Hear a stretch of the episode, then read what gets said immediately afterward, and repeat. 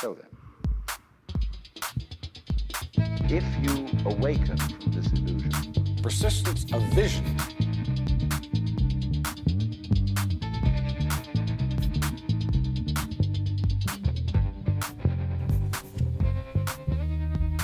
Ladies and gentlemen, welcome to the Persistence of Vision podcast. We are delighted to welcome you back to the podcast where we read books with people we love. I love it. I love it. So, uh, Persistence of Vision Publishing is an Austin based company dedicated to bringing you a steady stream of thought provoking, conversation stimulating material, LB. Yes. By, by the way, that's uh, LB over there. Yes. Uh, I'm Lance Fever Myers. Uh, if you check out the website, which is pov-publishing.com, you can read poetry by One East Myers and W. Joe Hoppe. You can read sequential art and comics by Walt Holcombe and Penny Van Horn and Shannon Wheeler and yours truly. And you can read about my new novel, which has just been released. It's called Why So Much. You can get yourself a copy at Amazon and in select bookstores around Austin. And we're having a big party, LB Yes. to celebrate the launching of this company and the book. That's happening at Malvern Books. June Uh, 8th. June 8th. That's right. June 8th. 2019. Correct. For those of you listening backwards into the, into the past from the future. So, um, 7 p.m. we'll see you there. And we saw you there if you're one of the future people who's listening. future people. we saw you there and we loved seeing you there. Um, so, we're doing another podcast about another book. Yes. And we have another guest. Who is it? We are absolutely thrilled to have the maestro himself, a man who needs no introduction, Graham Reynolds. Yay. Graham is a composer, a band leader, a superstar, a great low post basketball player. Uh, what else are you, Graham? Uh, a reader, I guess. A reader of books. That's a good answer. a reader of sequential art, as Lance calls comic books, and a reader of 19 ways of looking at Wang Wei. Uh, would you tell us about the book that you've chosen, 19 Ways of Looking at Wang Wei? Sure, it's Eliot Weinberger, and I've read. Uh, he's a poetry editor and essayist and an author, and I've read some of his other books. This is his book that uh, has 19 different translations of the same Tang Dynasty poem by Wang Wei. Yes. Now, Wang Wei is a Buddhist poet and painter who lived in the Tang Dynasty, which, if you're keeping track, was a very long time ago. That's about 1,200 years ago. Uh, the Tang Dynasty was uh, one of the one of the earliest of the real dynasties. We have sort of uh, unofficial designations for dynasties that go back more than 2,000 years or so, but they really are almost the stuff of legend. The, the, the, the real dynasties begin not too terribly long before the Tang.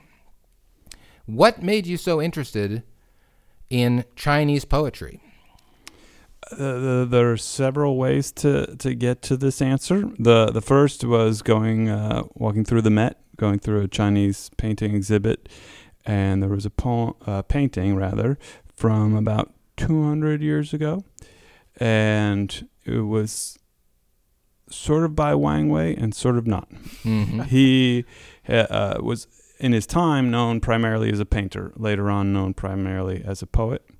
And part of the reason is that his poetry survives and zero of his paintings survive. Ah. But they were copied in the in a traditional uh, uh, master and tutor relationship. Each uh, subsequent student would paint Wang Wei's painting over again. Mm. So the version I saw 200 years ago had been painted over and over and over again by various students uh, for uh, nearly a thousand years or so, uh, 800, 900 years, something like that. And so this uh, painting by way of translation, and it Yes. was one of these scrolls, which uh, according to according to Eliot Weinberger is uh, a genre that that uh, Wang Wei helped introduce, and his mountain and streams poetry. That at this point he was uh, it was wasn't uncommon for a painter to also be a poet, and so anyway, I see this painting, and I'm interested in the painting, and I'm interested in this concept that a copy of a painting through countless other iterations uh, was on display at the Met, Yes. and then you know you Google him and what you come up with is poetry instead. And I had read a bunch of Li Po and some of the other Chinese poets, and but I'd never read Wang Wei, so I started diving into that and found my way to this book. Very interesting and and uh, very strange. To me. This is absolutely strange. Yeah, you're talking, and and all these questions are bubbling up. Okay, so first of all, so we're talking about what time period? You're like 1,200 years ago. Yes. So at this point, we're like eight, eight or nine hundred. it's right very comparable to the time of the Trojan War the Trojan civilization that we discussed in an earlier podcast. But uh, unlike the ancient Troy, this was never in any doubt as to the historicity of it. Uh, Wait, so it wouldn't be the same time period, would it? We're Well- talking uh, BC, right? 1200. No, no, we're, uh, we're oh, that's qu- that's no, yeah, no. I think I think the the uh, Trojan talking War about- happened about twelve hundred. his years are six ninety nine to seven fifty nine. Oh, my mistake, my mistake. Oh, so twelve hundred years ago, of course. Right. 12, Thank you for- 699 to. seven fifty nine. Gotcha. I gratefully accept your correction. And the Tang Dynasty is considered a golden age of Chinese culture. The the painting, poetry, philosophy all flourished greatly during this That's time. so interesting to me. You- know, I, so I went to school for, and I, I did study a little, um, you know, art history in, uh, in my time, uh, but it's all Western. It's all Western history. It's focused so heavily on Western civilization, and you know, for so for Western civilization, that's a dark period. You know, that's a very dark, like yes. very stagnant period of art. But it's interesting to to find that, uh, yeah, the Chinese culture is Yeah. going so. Same thing. well. same thing happens in music. You study the history of Western music. It's going to be uh, classical composers. It's not going to include Yeah. rock and roll or R and B or African music or just you'd have to go outside to world music history or something that specifically points at that. And I think that's that was certainly true when I was going to school and to a degree I think it's still true today. Yeah, yeah. And, and if you're going to learn anything, like you know, if I I did take like an African art history class and that sort of thing, but those were all very specialized. So if you Right. take like just your typical like okay, your you know vanilla intro to art history, it's going to be all about Western Right. civilization. And then I had a couple other angles into this book of Chinese poetry. I one of my favorite classes in college was Chinese short story, mm-hmm. and ever since then I've read Chinese uh, literature and poetry and all this. And then even further back, uh, when I was a kid, going through uh, boxes of books in our basement growing up, my dad had. Uh, gotten his master's in history and he had focused on Chinese history. So there were these boxes and boxes of of Chinese history books that were far too complex for me to understand. but I thought China was cool as a result. Right. Very cool. And this, speaking of cool, this book has a rather cool structure. It's uh, it's not a typical book. It- It's quite short, but you don't get the impression that it was written in a short time. uh, at least I didn't. I, I No. It seems like it's uh, every single word was carefully researched and constructed, because what the book s- structure is. will tell us about it.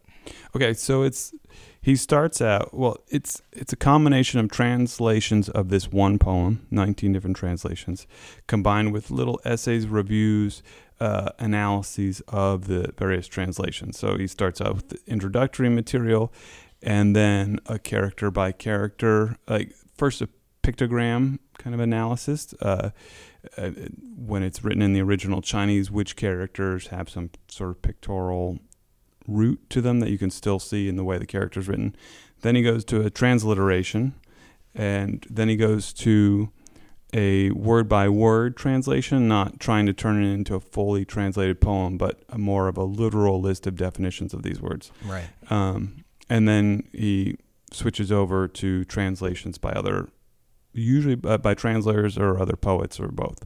Um, and so, and then analyzes each one and builds up to the finale of his favorite translation. Yes, and most of the re- critiques of the translations are not uh, glowingly favorable.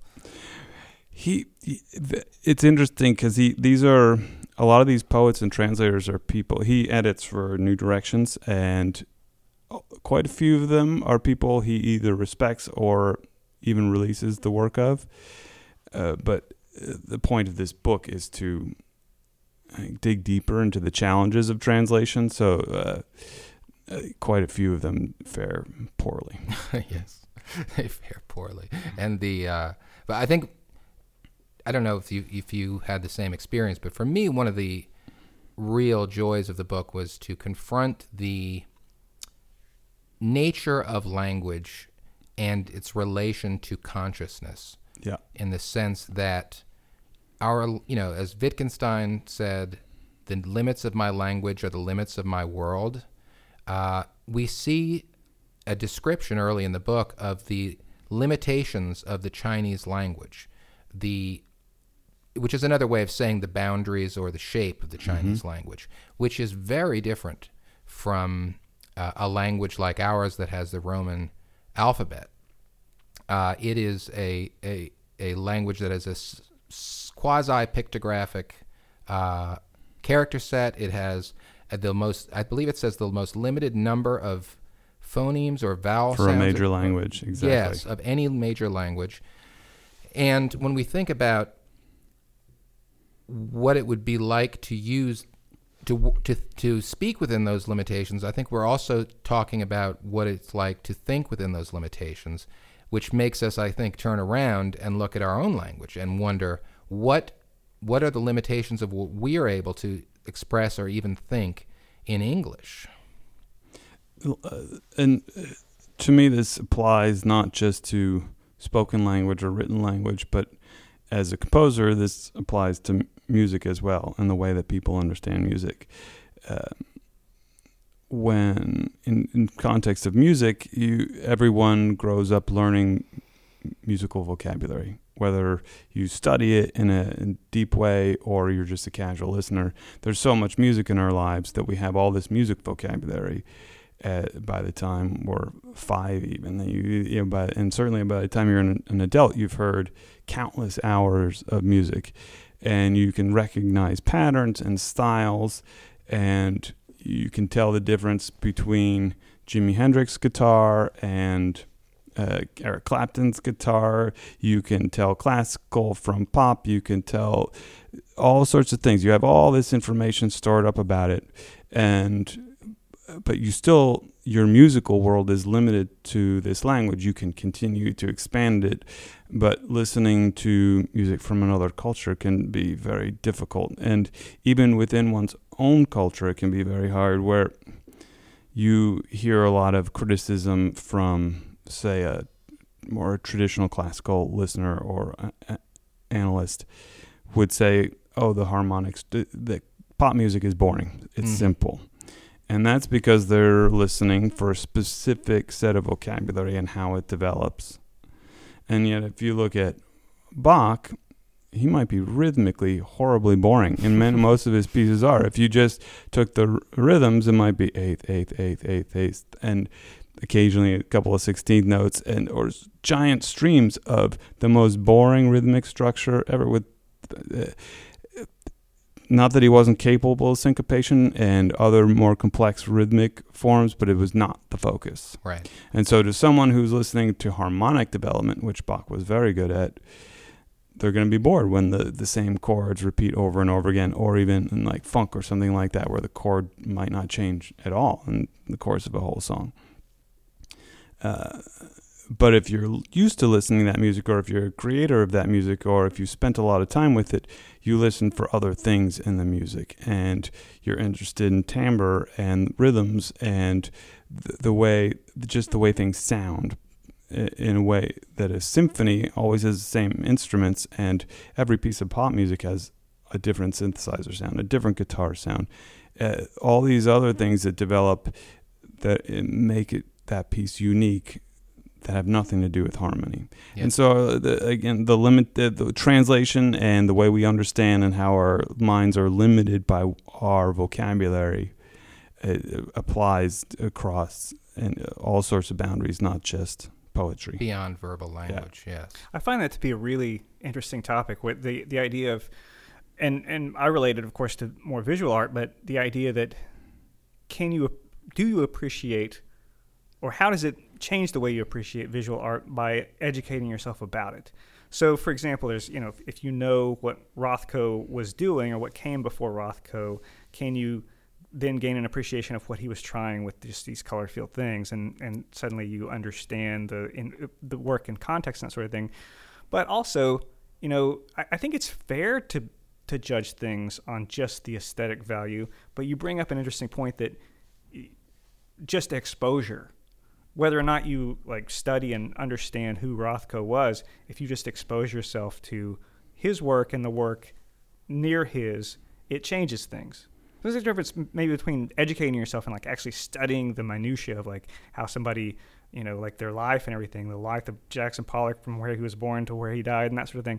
But not necessarily that, but the context or or or the uh, his contemporaries and all the things that happened visually in that field. I think it's interesting. I, I hadn't really thought of it in those terms as far as just exposure. Yeah, there are very different schools of thought about that. Like Glenn Gould would think that the context shouldn't matter. It's either good music or it's not good music, regardless of when it was created. It's kind of impossible. But, right? but it's very, very difficult to actually take things out of their context. And, you know, it's, uh, judging any f- form of art is a challenging thing, but uh, it's especially difficult if you're trying to extract uh, it from its context. Well, just as we, uh, with the Western exposure to music, might find Chinese music difficult to grasp, or that someone who's a classically trained musician might struggle with pop music, we are definitely. I, w- I won't say it's difficult to appreciate necessarily, but it's it's definitely interesting uh, to come across this Chinese poetry. We haven't actually even talked much about the poem itself, which, uh, but but I think that one thing we we we see in the book is this discussion of how Westerners really began to appreciate Chinese poetry only in the 20th century as the res- result of a single poet and sort of impresario of poetry, Ezra Pound. Mm-hmm. And uh, and this poem, the Wang Wei poem, uh, well, we don't even really have a set title for it, right? Every single, or virtually every translation has a different different title. titles or no title or and each time it- and the title sets you up with it's the first context you have for the piece well, should we let the listeners know what, what Yeah, the poem I, is? I Let's thought maybe I would read the first translation that Great. he offers, and and Grant, maybe you would want to read the last one, the, the one that he approves Perfect. of the most. Yep. So this one is really not uh, going to meet with our author's approval here. this poem, and I think if you hear why, you'll, I mean, you hear it, you'll hear why he uh, didn't find it to be particularly authentic or or poetically uh, effective. In this translation, the title of the poem is "The Form of the Deer." So lone seem the hills, there is no one in sight there. But whence is the echo of voices I hear?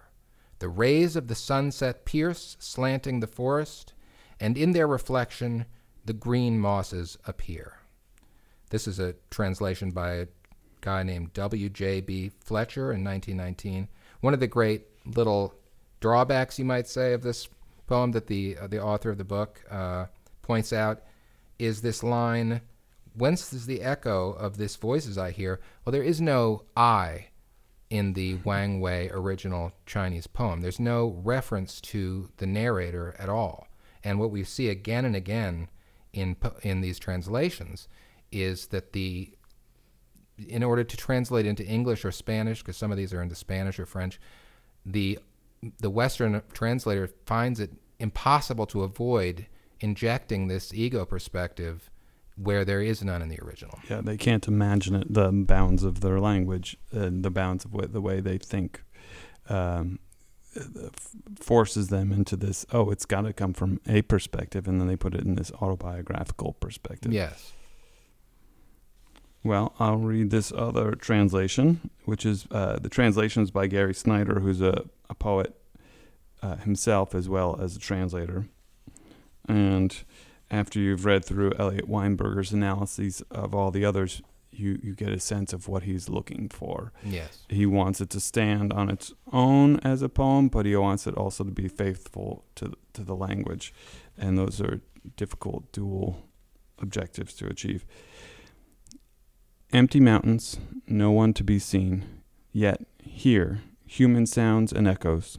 Returning sunlight enters the dark woods, again shining on the green moss above. Yes.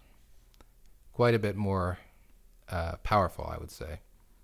And, but it's interesting, and that, again, when we when we uh, talk about the the translation across media, as you said, uh, what was the line?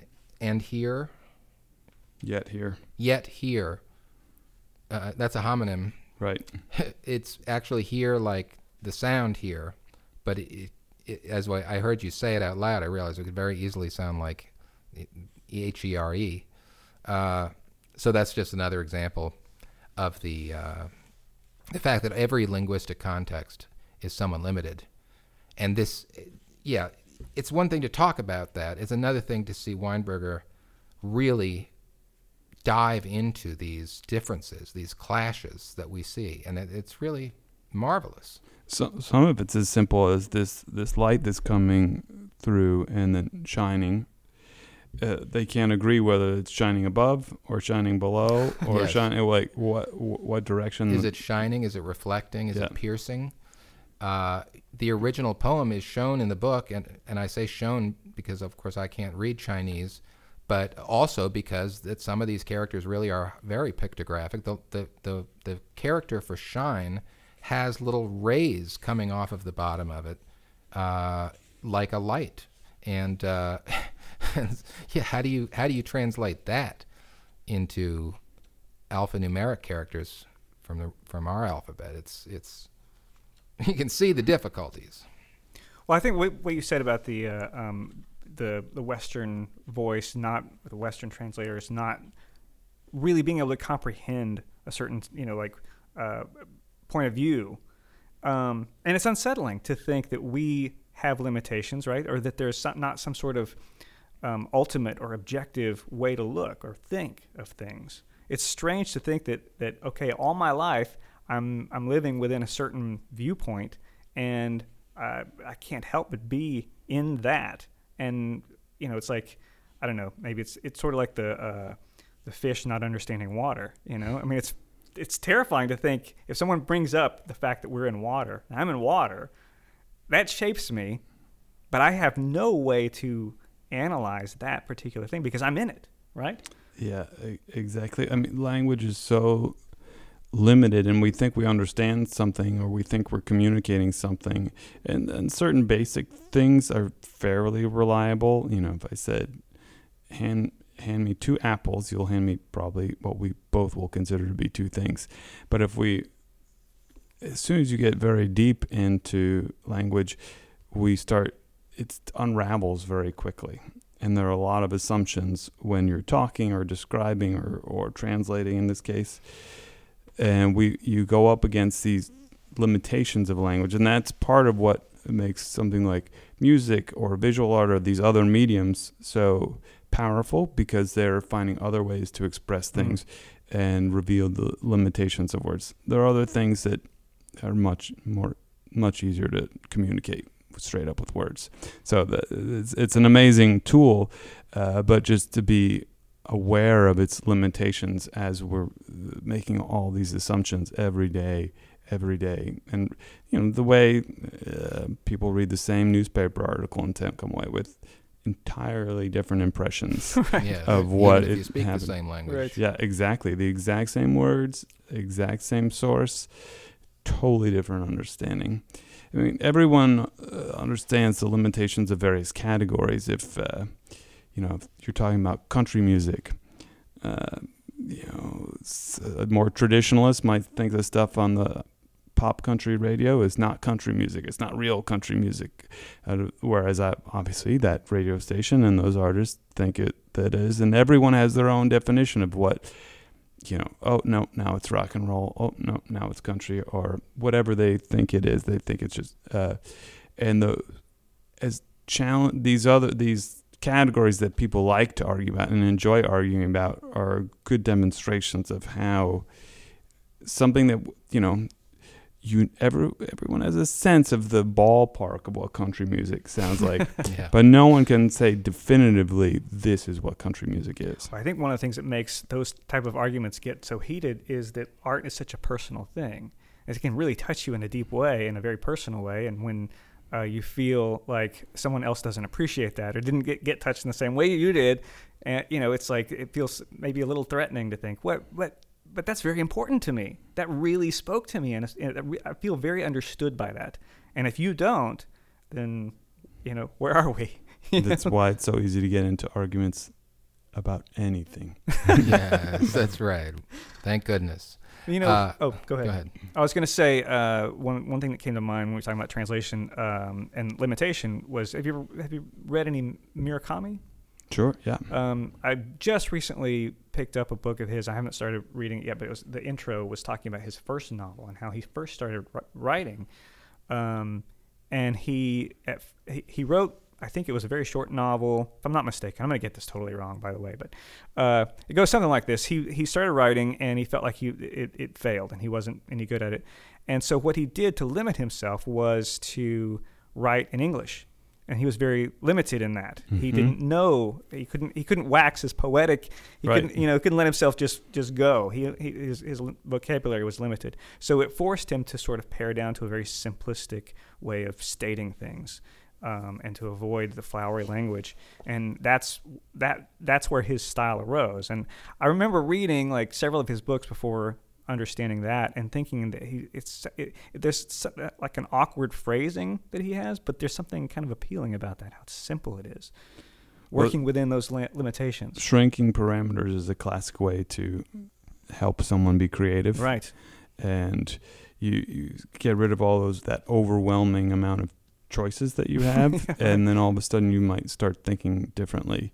And uh, also once someone is so deep in that that minutia that's so interesting to an expert tr- has a hard time translating to any sort of wider audience i had a, I had a teacher who played in a traditional jazz band in high school and we would go see them often. And it was you know, music of the teens 20s 30s and for them this tiny little chord change this turnaround might make this song really exciting because it, and different from the others and to everybody else well that kind of sounds like that other song Yeah. and the song before that one too uh, these little things mean someone who knows that that vocabulary so well and that but in a broader context doesn't mean a lot Right. Yeah, and just going back to this whole uh, question of linguistic limitations and so forth, remind, one thing I was reminded of in the book is this kind of computational view of the world and how someone like Alan Turing spent a lot of time trying to figure out whether a computer would be able to to think in a put that in quotes, but uh, whether a universal computer was possible that could constant that could uh, that binary could enco- en- could encode any uh, idea, for example, and uh, and it's it's interesting to me, and I think he he proved that it could, but it's interesting to me because we think, well, of course we can we can encode any concept. The question is, can a computer do it with a much simpler language of binary? And and yet, can a person who only speaks the language or languages he knows encode concepts that exist or have- only been presented in a in a completely different language, you know, as different as Chinese and English? Uh, uh, yeah, I guess I'm reiterating a point, but I thought it was an interesting way to look at it. I was going to say uh, the idea of encoding really vast amounts or very sophisticated amounts of data, uh, or you know, like in, in language, whatnot. It's like it brings to mind like encoding of DNA, right? It's like you only have four. Is it right? Four chromosome Four. It's made of four different Uh, pieces. four right? letters. Yeah. That's right. Yeah. So, but uh, and binary is only two, right? right. But I'm about to show my total ignorance about uh, language. But uh, the idea that uh, I was I was trying to think in terms of uh, when anytime you you write something down in a well quote unquote well formed sentence, there's a subject and a predicate. Right. Now I don't know. Maybe you guys can help me understand this. I don't. I don't know the answer to this, and it's a very stupid question to maybe ask when I don't know the answer. But uh, are there languages that don't do that? Because it feels to me like that's that's the basic building block of of all communication. Something does something, right? So there's there's a there's a subject and a verb. Is that I, I Universal? Going by this book, I would say not necessarily. I mean, it seems like, uh, like a, as I was saying earlier, there, there, there's this character that means shine, but it's a effectively is a picture of of shining, of, of light shining, and so. Yeah, you could. I guess in a way it could function as a predicate to a, or or, uh, or as a verb, mm-hmm. but in a in a real sense, it's a noun, hmm. and so. Yeah, I don't know. What do you think? I, I, I- my linguistic history is limited, but I, I do think there, I, I suspect there are different ways of constructing basic communication, Mm-hmm. and uh, the, just the things we know, say from this book about Chin- the Chinese language, and things that we j- assume in our cantum, uh, like uh, tenses in verbs, Mm-hmm. past, present, future Mm. they don't exist. So like, how do you communicate when you can't use a verb tense? It Yeah. seems so limiting. right? But obviously, it's been working perfectly well Pretty well. for.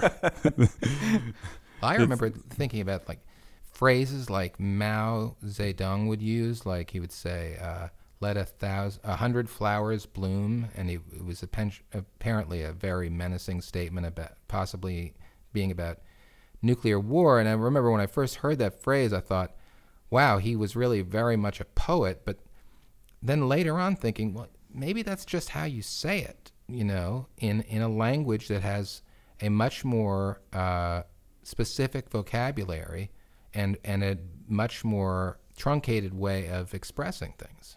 I think that's one thing that we encounter when we're reading, say, poetry uh, from another culture is. It sounds poetic because it's constructed differently Mm, from the way we would Sure. construct, and that's what we perceive as the art.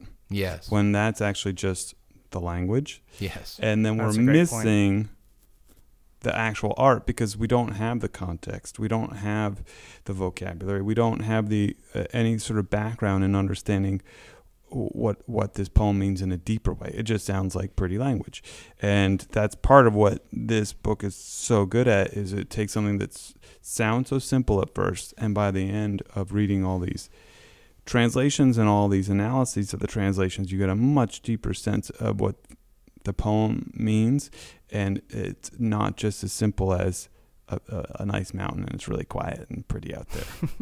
yes. Right. You know, I wonder, uh, and and maybe this this goes to the heart of why you know if you want to learn a language, do it when you're young, right? The idea that, uh, and I talk to my students about this when we talk about the art of character design in animation. It was like you create um, for pictographic language. I mean, our alphabet at one time looked a lot more like the things that it was trying to represent, right? But it, over time, it becomes more and more abstracted, and yet we still at when we're learning to read, we start to get sort of hardwired into not seeing it anymore. Meaning that when you and I look at the shape of the letters that spell cat, we are no longer able to actually see those for what they are. What we immediately feel and think is the imagery that it brings up, that what it symbolizes Yes. and it's an immediate thing. But when you're doing something like a translation, you have to go through a slightly more roundabout way to get there. And I think there's something that's very um, powerful about that hardwired thing that you get as a child, like learning to, to, to feel what it symbolizes rather than having to go through the steps of seeing it, decoding it, and then understanding it. This is very similar to making music too. I mean, if you're practicing, you're thinking, you know, C and then D and then E and then F, and you're practicing this scale, and you're very deliberate about it. But by the time you're performing, you're not thinking so literally and so Mm. point by point, and what are all these notes that I'm putting together, and what is this rhythm?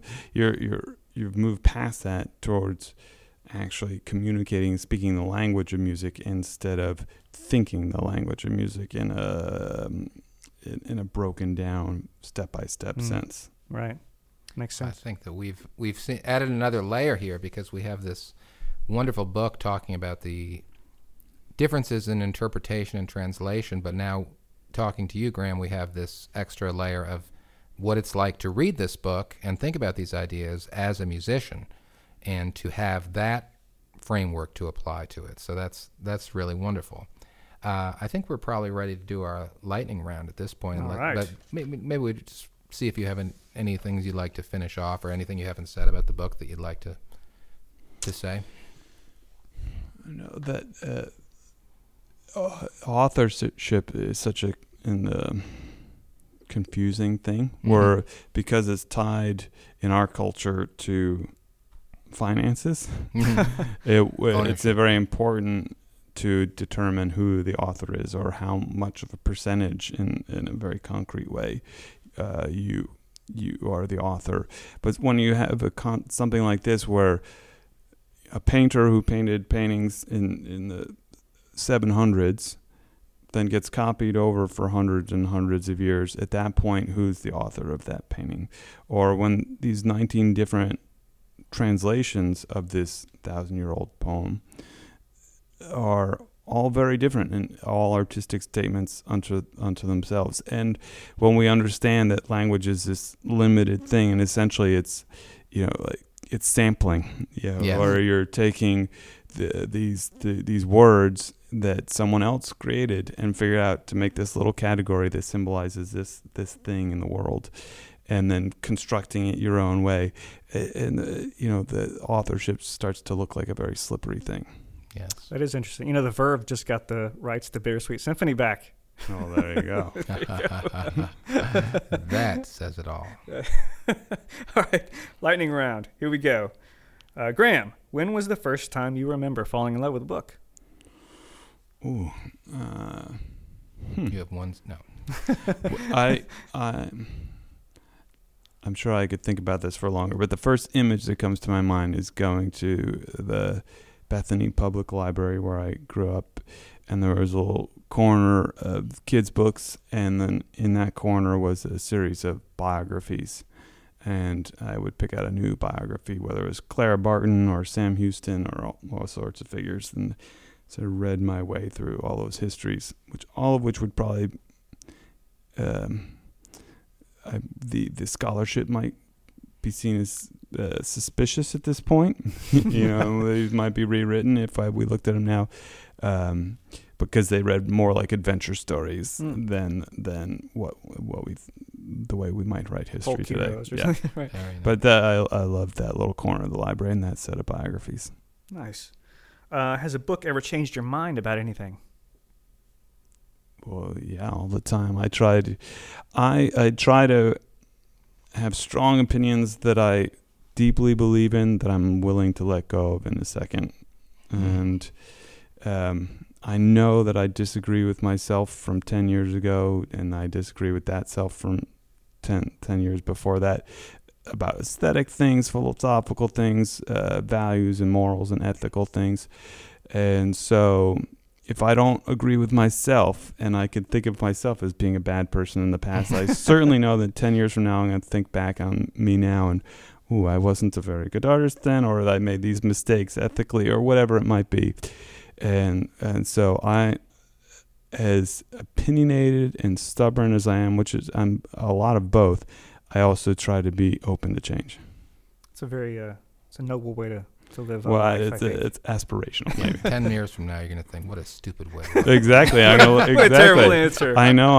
I, I know. I'm wrong. Yeah. The, the the phrase I like is the, uh, "This glass is already broken," Uh-huh. and you just think of that. That's generally applying to physical things. Like, don't get too attached to anything because Mm. it's already broken. But I also think a bit with about my opinions. My opinions already wrong. Well, okay, so uh, uh, yeah, that was uh, has a book ever changed your life? I mean, your mind, but has a book ever changed your life? That's a good question, and uh, I think.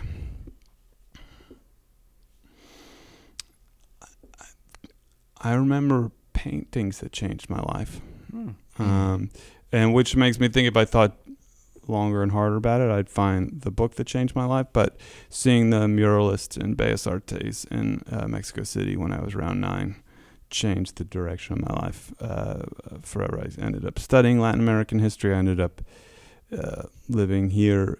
I grew up in Connecticut, and here I am, one four hours from Mexico and Texas, and uh, and this idea of uh, this great public art movement when most of Western art was leaning towards the, the, the narrow sort of um, art of the individual and the, the self expression. And this was something that's much broader than that. So th- those paintings changed my life. And I'm sure there are books that has similar impact, but that's the first piece of uh, art, creative work that I think of as changing my life. Fascinating. That's great. Okay, so uh, has a book ever made you cry? Has anything ever made you cry? Graham I I um, um, I'm not sure that that it, uh, book has. I um, as um progressive as I try to be, I definitely have a machismo streak that doesn't allow me to do certain things, and crying is one of them. Interesting. Wow.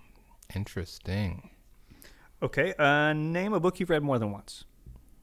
19 Ways of Looking at Wang Wei. There you go. Very there good. you go. Very good. And why did you why, why did you come back to it?